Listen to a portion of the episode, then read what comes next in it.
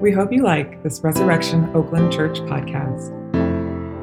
Unauthorized use of any part of this copyrighted material for redistribution or duplication is not permitted without prior consent from Resurrection Oakland Church. To learn more about our church and its charity and mission work in and around Oakland, California, please visit our website at www.resoakland.com.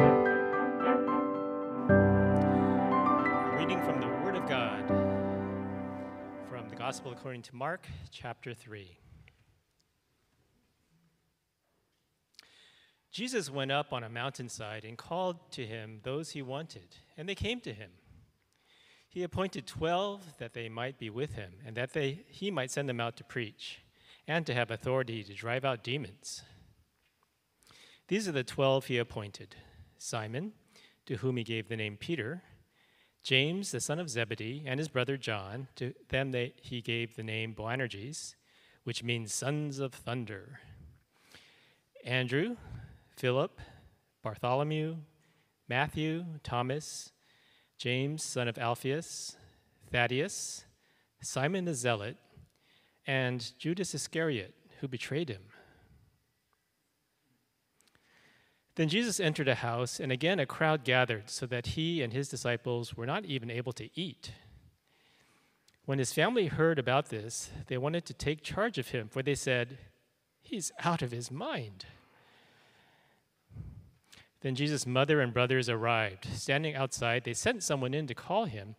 A crowd was sitting around him, and they told him, Your mother and your brothers are outside looking for you. Who are my mother and my brothers? he asked. Then he looked at those seated in a circle around him and said, Here are my mother and my brothers. Whoever does the will of God is my brother and sister and mother. This is the word of the Lord. Thanks be to God. You can take your seats. Let's take just a moment to pray together.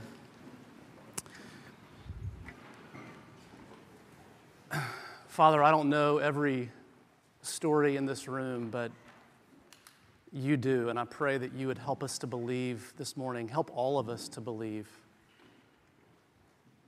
that you see us and you know us, and that you've brought us here because you desire to speak to us. And so, God, would you come and would you comfort those who need to be comforted? Would you convict those who need to be convicted? Would you encourage those who need to be encouraged? Would you strengthen those who need to be strengthened? God, our lives are complex, and you alone have the wisdom and the power to speak into them. And we pray that you would this morning. Help us to believe that we're here because you've brought us here, that none of us are here by accident. Whether we came in this room this morning full of faith or full of doubt, wondering if we could ever believe these things, God, we are here and we want to hear from you. We need to hear from you. And so we, so we pray that you would speak. In Christ's name, amen. amen. Well, good morning. My name is Brent. I'm one of the pastors here. If I have not met you yet, I would love to get to meet you after the service. Uh, we are in a series in the Gospel of Mark, and we have been looking at the way of Jesus. And the way of Jesus is unlike any other way, it, it offers you and me a life unlike any other life. Uh, four years ago was the 50th anniversary of Dr. Martin Luther King Jr.'s death. There are all sorts of commemorations that took place that day and that week uh, around the anniversary of his death. But there was, one, there was one speech in particular that caught my attention, and it was given by an African American pastor. And he said this He said, Nobody accepts the religion of their oppressor, yet the slaves accepted the Christianity of their oppressors. Either they were incredibly stupid or they found something in Jesus that the white man knew nothing about. What did they find in Jesus? Well, amongst other things, they found someone who could bring real freedom and real hope and real meaning and real joy. See, the way of Jesus is unlike any other way, and it offers a life unlike any other life because when you become a follower of Jesus, it changes everything in your life. It changes the way you think about forgiveness and money and your neighbor and your singleness or your marriage or your parenting. It changes the way that you think about justice and caring for the poor. It changes the way that you think about sex. It changes the way that you think about your vocation. It changes the way that you think about suffering. Christianity is not just a little, a few add ons to your life. No, it offers you a whole new way of living. But here's the thing it cannot be lived out. The way of Jesus, it cannot be lived out alone. You must live it out in community. And that's actually what today's passage is about. If you look at the text in verse 13, let's, let's just kind of dive in here together. It says, Jesus went up on a mountainside. Okay, pause. Some of you are like, wait, we didn't even like read a whole verse there. Pause. We'll, we'll move a little more quickly, I promise. But Jesus went up on a mountainside. We need to pause here because whenever Jesus goes up on a mountain in the Gospels, something big always happens. Something important always happens.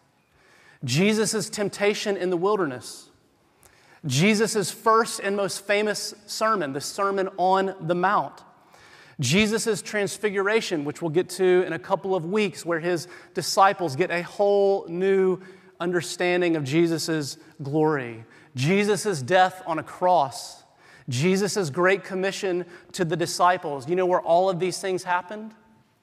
On a mountain. Something big is happening here. And what is it? Well, look at the rest of the verse. It says, Jesus called to them those he wanted, and they came to him. He appointed 12. Okay, have you ever wondered why 12? Like, why not, why not 11? Why not 13? I mean, why not one? That'd be a lot simpler. You know, the more people you have in the, in the mix, like the more complicated things get. Why not 10? Why not 50? Why 12? Every commentator that I read this week said it would have been obvious to everyone there why. Because for any Jewish person, 12 was a significant number. The number 12 represented the 12 tribes of Israel. Okay, what was Israel in the Old Testament? Well, Israel was a nation, but Israel was more than a nation. They were God's chosen community. They were chosen by Him to be a light to the nations. They were meant to show the nations what a society would look like that was lived under the love and the reign of God. And if you know the story, it, it didn't go very well with Israel, okay? But now, the reason Jesus chooses 12 is because he is creating a new community, a new expression of the people of God. And this new community has the same call as Israel. They are meant to embody to the world the kingdom of God and the ways of God and this, this new life that is offered under Jesus. What is this? Here's the question what is this new community that Jesus is creating in Mark chapter 3? It's the church. It's the church.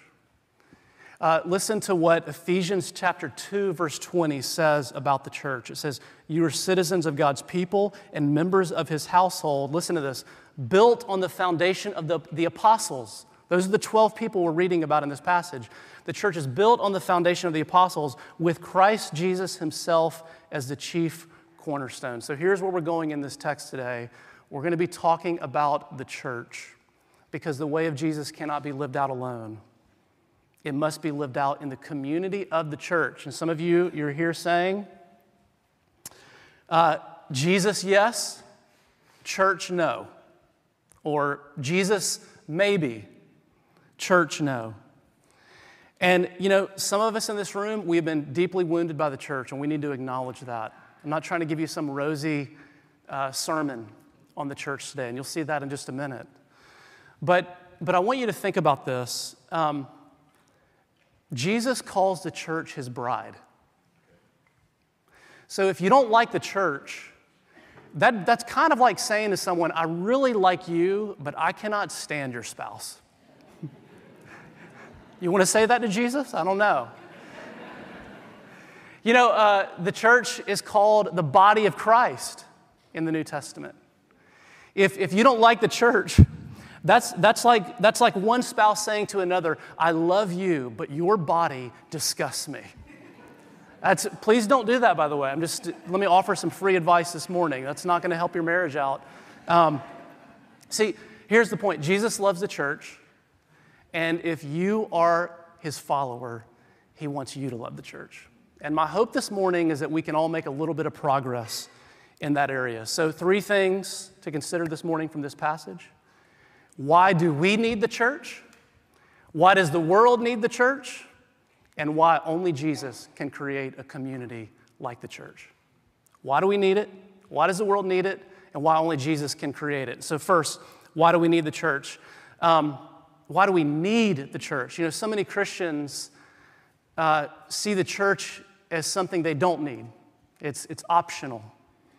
Uh, it's, it's, it's not necessary to growing and flourishing in your life with God. But I want you to notice something again in this text. Look at verse 14. It says that Jesus appointed 12 that they might be with him. Now, I think most of us, we hear that and we think, oh, okay, Jesus brought these disciples into this new community for their sake. And that is true. They needed Jesus. But here's what I was kind of thinking this week what if what if it wasn't just that they needed Jesus? What if Jesus needed them? What if he brought them into relationship with him and into this new community, not just for their sake, but for his sake? Some of you, you get really uncomfortable when I start saying, you know, what if Jesus actually needed something? But I want you to, before you like start throwing tomatoes at me, uh, would you just think about this for a minute? Listen, what God says in Genesis 2:18. God says in Genesis 2:18, "It is not good for man to be alone." And this is God's way of saying to be human is to be made for community, is to be made for relationship. So let me, let me ask you a question. Was Jesus human? Anybody want to answer that? Was Jesus human? Yes, yes absolutely. He was fully God and he was fully man. And in his humanity, he needed community just like you and I need community. What this passage is saying was he didn't just need community in general, he needed the community of the church in particular. And you see, just would you just think about this for a moment? If Jesus, the second person in the Godhead, needed the church, how much more do we need the church? If it was a lot, thank you. That was a great answer. a lot. If it was necessary for him, how much more necessary is it for us? And maybe you're saying, well, why is it necessary? Tell me, tell me why it is necessary. Would you just look at who Jesus invites into his community? I mean, let's just, let's just start with the first name on the list Simon, also known as Peter. Do you remember him? He was a bag of contradictions. One minute he was declaring that he would never deny Jesus, and the next minute he does. One minute he is so full of faith that he is walking on the water, and the next minute he is drowning in doubt and fear and worry. And you see, the question is, which one is he? And the answer is that he's both. And so are we. So are we. See, do you ever, do you ever act one way in public and another way in private? Uh, do you ever, are there moments, are there moments where you trust God and are there moments where you struggle to trust God? Are there moments where your heart breaks for the poor, and then are there other moments where you walk by people with nothing to eat and you don't even notice them or see them? If so, Jesus says you belong in the church. He invites inconsistent people who are a bag of contradictions. You know who else he invites? He invites self centered people. The next two names on the list are James and John, sons of thunder. I need a nickname like that. James and John. James and John. In Mark 10, in Mark 10, let me tell you about James and John. In Mark 10, Jesus is, they're walking along with Jesus. Jesus is telling them how he must go to the cross and die for them. And you know what they say? They say, Thank you, Jesus. That is so wonderful. No, they say, Hey, here's an awesome idea. How about when we get to heaven, you make us awesome and we'll sit next to you? One of us can sit on your right and one of us can sit on your left. I mean, Jesus is telling them all that he's going to do for them, and all they can think about is themselves. You ever been there? I mean, do you have a tendency, have you ever noticed your tendency to think of yourself before you think of others? To prioritize your own needs over the needs of others? If that's you, you know what Jesus says? You belong in the church. And some of you are saying, well, you know, I don't know if I want to be a part of this thing. A bunch of flaky, inconsistent, self centered people, that doesn't sound like a group for me. Well, let me introduce you to another name on the list Simon the Zealot. And Simon the Zealot was so passionate about obeying God's law that he thought he was morally and spiritually better than everyone else around them. See, Jesus invites the self righteous too. And he invites moral failures, which is everyone on that list, and it's everyone in this room. We have all done things, pastor included, that we wish we hadn't. We have all crossed lines that we had never thought we would cross. So let's just, let's just tally this all up. The church is made up of people who are inconsistent, self centered, self righteous, and have all sorts of flaws and failures. I mean, don't you love how honest Jesus is about the church? And you see what this is all of us, but but what most what all of it what our default is our default is to cover up all of these things about ourselves. We hide, we put on masks. It's really easy to do when you, when you come into church because you think, oh, this is the place where I'm supposed to look like I've got it all together. We hide, we put on masks, we strive. Some of us, our entire lives, we have strived to be successful and to achieve, to cover up for the fact that we don't feel like we are enough. We, we project the best versions of ourselves because we're afraid if someone really knew us, they wouldn't love us. And I just want to tell you this morning that, that the problem with that is that it is an incredibly fragmented and destructive way to live. You know why? Because, friends, that is the best soil for shame to take root in your life. Brene Brown says this about shame. She says, Shame needs three things to grow exponentially in our lives secrecy, silence, and judgment. And you see, this is why we need the church.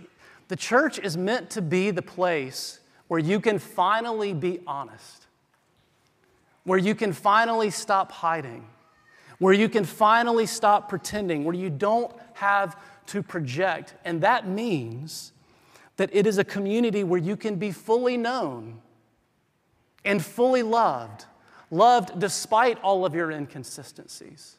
Loved despite all of your self centeredness and all of your self righteousness. Loved despite all of your flaws and failures. I love the way that Tim Keller puts this. He says, Churches should feel more like the waiting room for a doctor and less like a waiting room for a job interview. In the latter, we all try to look as competent and impressive as we can. Weaknesses are buried and hidden. But in a doctor's waiting room, we assume that everyone there is sick and needs help. And that is much closer to the reality of what is going on in church. Here's the truth every single one of us came through those doors this morning limping. And what we need is we need a community that is going to know us and love us and welcome us in all of our limping, in all of the ways that we come in as broken, messy people. That's what the church is meant to be. Now, I know for some of you that has not been your experience in every church, but I pray that is your, your experience in this church because it is what we all need.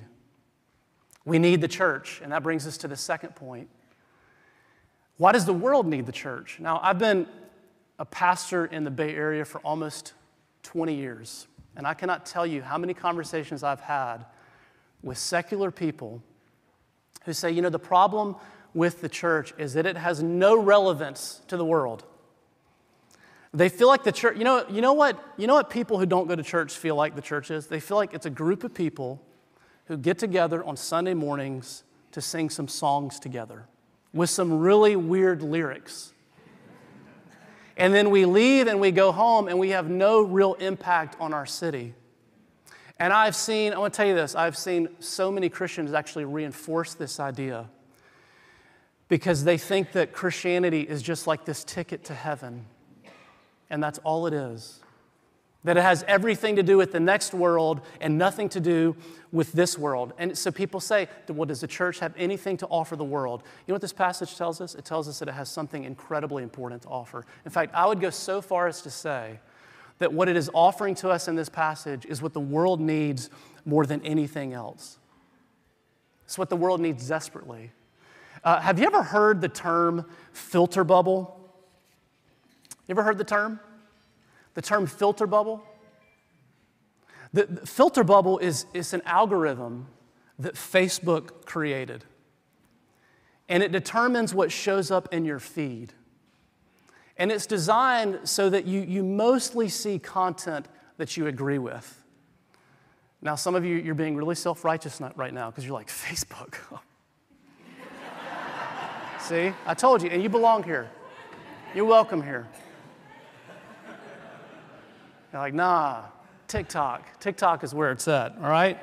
Listen, I, I know Facebook is so yesterday, but this is how all social media works. It's, it's actually how the internet works. Eric Schmidt, who worked at Google for 20 years, he was the CEO for 10 of those years. He said this It's very hard for people to watch or consume something that has not, in some sense, been tailored for them.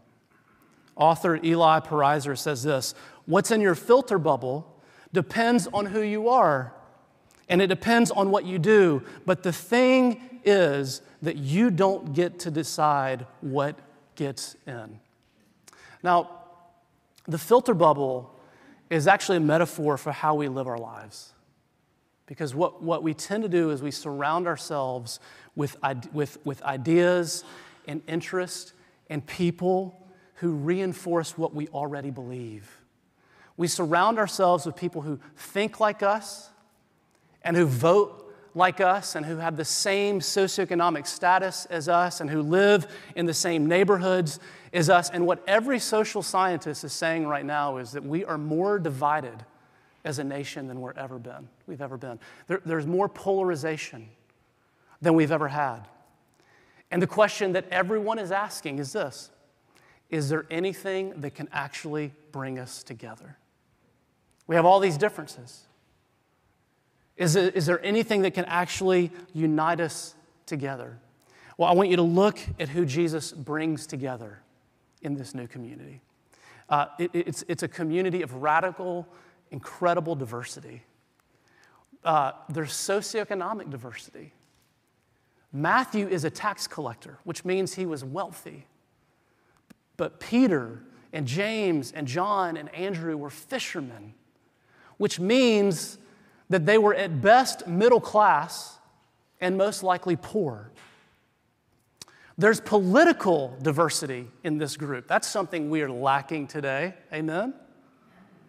There is political diversity. Listen to this Simon the Zealot. You know what zealots wanted to do? They wanted to overthrow the Roman government. While Matthew is a tax collector who works for the Roman government. They were political opposites. And yet Jesus brings them together. This group of people could not have been more diverse. And what's really re- interesting when you read the Gospels is that this is one of the defining marks of Jesus' ministry. He is constantly bringing people together who do not belong together. In Matthew chapter 8, he says to a Roman centurion who would have been an, an enemy of Israel,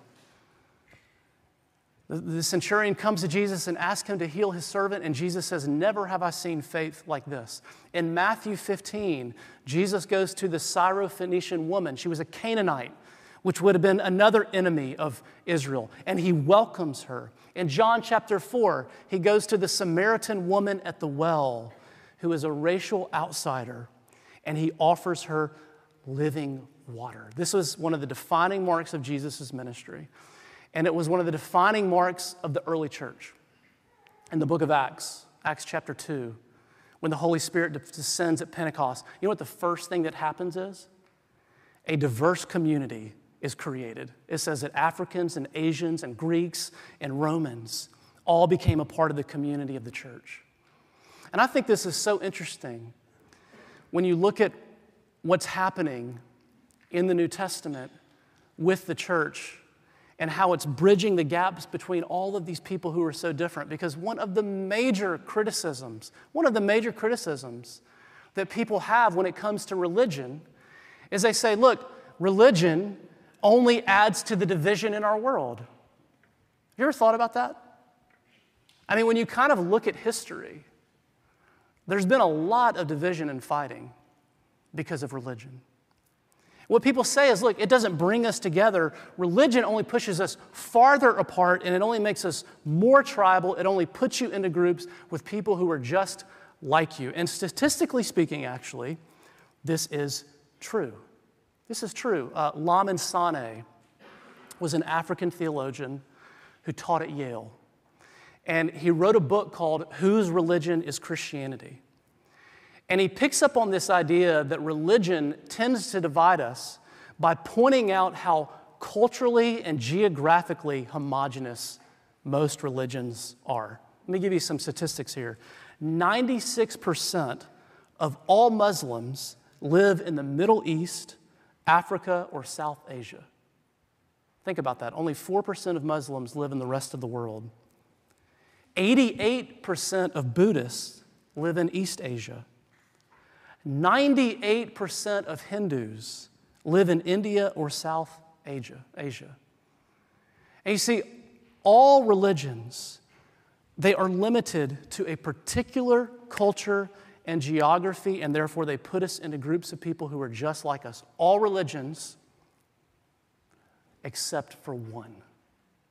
And this is what Lamin Sanneh points out in his book that Christianity is the only religion of any real diversity. Let me give you some statistics here 25% of Christians live in Central or South America or the Caribbean. 22% of Christians live in Africa. 15% live in Asia, and that's growing rapidly. 12% live in North America, and 20% live in Europe. Isn't that interesting? No other religion looks like that. No other religion has been able to bring different people together like that. Does the church have anything to offer the world? It certainly ought to. God certainly intends for it to. The church is not just meant to be the place where people go to get their ticket to heaven. It is meant to be a community of people who embody how the gospel breaks down every barrier of race, class, culture, ethnicity, and politics that has so divided our world. And you see, this, this is the community that the world is actually looking for and longing for. And, and by the way, this is why diversity is actually a core value of our church. And by diversity, I don't just mean we want to get a bunch of people in this room who are look different and of different ages and live, live in different places of the city and have different levels of income and, and we just sing some songs together. No, I'm talking about a community of people who are actually opening their lives to one another, who are opening their tables to one another, who are doing the hard work of unity and reconciliation with one another. Here's an incredible statistic about our city. I actually heard this a couple weeks ago that in Oakland public schools, over 50% of the kids who are in Oakland public schools speak a non English language at home. That is amazing. I mean, what an opportunity that we have as a church in this city to model how the gospel brings really different people together. And you say, how are we going to do that? How are we going to become this kind of community that the world needs and that we need? And that brings us to the last point that the radical claim of this text is that only Jesus can do this. Why? Well, at the end of this passage, we get this striking story that right after Jesus creates this new community, he's in a house with a bunch of his followers, and his mother and his brothers show up at the door. And they think Jesus has gone mad, and they show up to actually, it says to take charge of him. The language is actually stronger. They show up to arrest him. This is a whole other sermon in itself. We're not going to go down this road this morning, but his mom and his brothers come to the door, and verse 33 is, I think it's one of the most shocking verses in the Bible. It says, Jesus said, Who are my mother and my brothers? He asked. And then he looked at those seated in a circle around him and said, Here are my mother and my brothers. Whoever does God's will is my brother and sister and mother. What is Jesus doing in this moment? This is, this is revolutionary what Jesus is doing. He is redefining our whole understanding of family.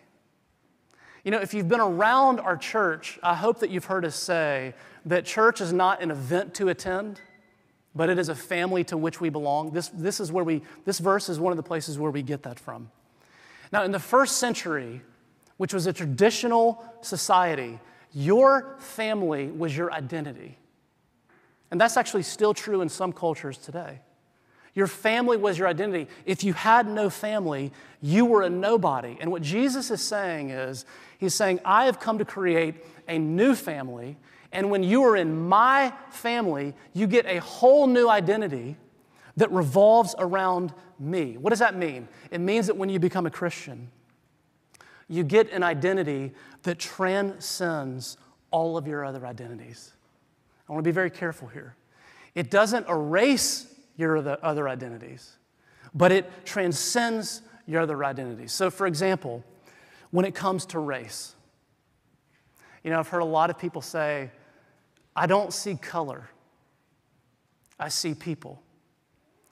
And as well intended as that is, I want you to know something. That is not the MO of heaven. It's not the MO of heaven.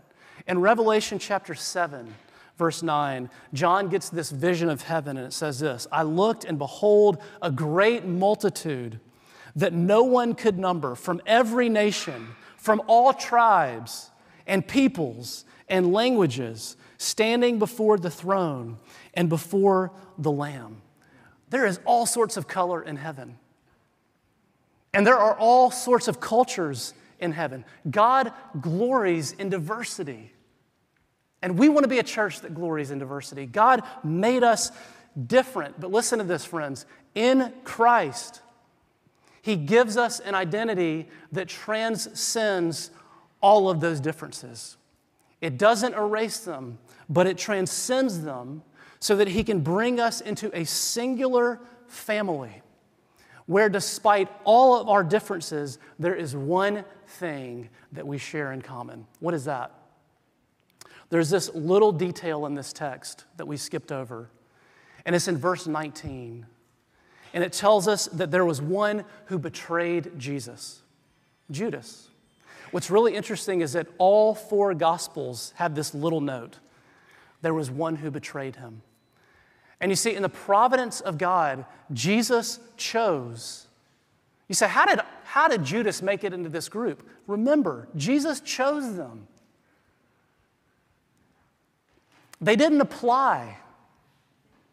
No, Jesus chose them. And in the providence of God, Jesus chose one who would betray him. It was part of the plan. You know why? Because he came to suffer and die. And he came to do it for you and me. He came to do it for people who struggle to trust him and who are flaky and who are inconsistent and who are self centered and who are self righteous and who are more of a mess than we even know. And that is who this table is for. This table is not for good people, and it is not for moral people, and it is not for religious people. This table is for broken people. It is for broken people who are gathering around the table of our broken Savior who loved us and who gave himself for us so that we might be fully known and fully loved by him and so that we might be one family in him for all of our city to see. On the night in which he was betrayed, the Lord Jesus took bread, and after he'd given thanks, he broke it. And he said, This is my body, broken for you. Eat this in remembrance of me. And in the same way, after supper, he took the cup and he blessed it, saying, This cup represents the new covenant which is shed in my blood for the forgiveness of sins. Drink this in remembrance of me. The Apostle Paul tells us that as often as we eat this bread and drink this cup, we proclaim the Lord's death until he comes again. Let's pray. Father, we thank you for the hope of this table, that we don't have to come pretending or hiding or projecting, but we come to a God who sees us better than we see ourselves. You see us to the very bottom, and your response is never to turn away from us, but it is to embrace us and to love us and to welcome us, all because of what your Son has done for us. Would you help us to believe that this morning? as we come to this table. And we pray all this in Christ's name. Amen.